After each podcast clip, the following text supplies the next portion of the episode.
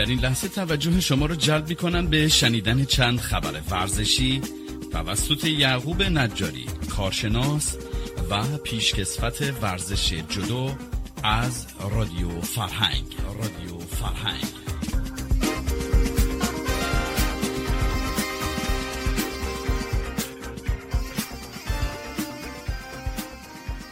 با درود فراوان خدمت تمامی شنوندگان عزیز و ارجمند رادیو فرهنگ، اخبار ورزشی این هفته رو من یعقوب نجاری پیشکسوت ورزش جودوی ایران به استحضار همه شما عزیزان میرسونم. حضور چهار نماینده کاراته ایران در مسابقات جهانی آمریکا: ذبیح الله پورشیب، سجاد گنجزاده، بهمن عسگری و حمید عباسعلی نفراتی هستند که کسب سهمیه مسابقات را به دست آوردند. این مسابقات با حضور هشت کاراتکار در هر وزن از برترین کاراتکارهای جهان انجام می شود. حسین سوری عضو هیئت کمیته کنفدراسیون بوکس آسیا شد. تکلیف تیم‌های کشتی آزاد و فرنگی ایران برای اعزام به مسابقات کشتی آزاد و فرنگی قهرمانی آسیای مغولستان مشخص شد. تیم‌های ملی کشتی آزاد و فرنگی ایران اردوهای خود را آغاز کرده و نفرات برتر مسابقات کشوری و جام تختی مسافر مسابقات آسیایی مغولستان خواهند بود.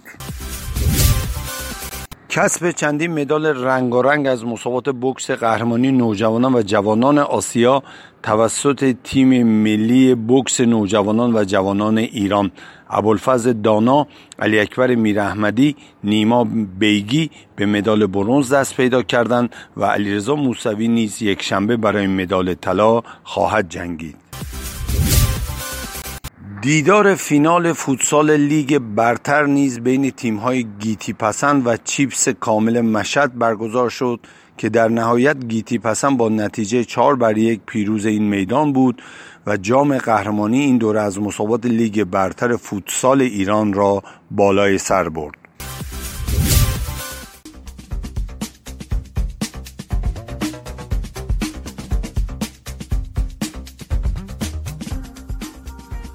از اینکه ما رو در این بخش خبری همراهی کردید از شما بسیار سپاسگزاریم.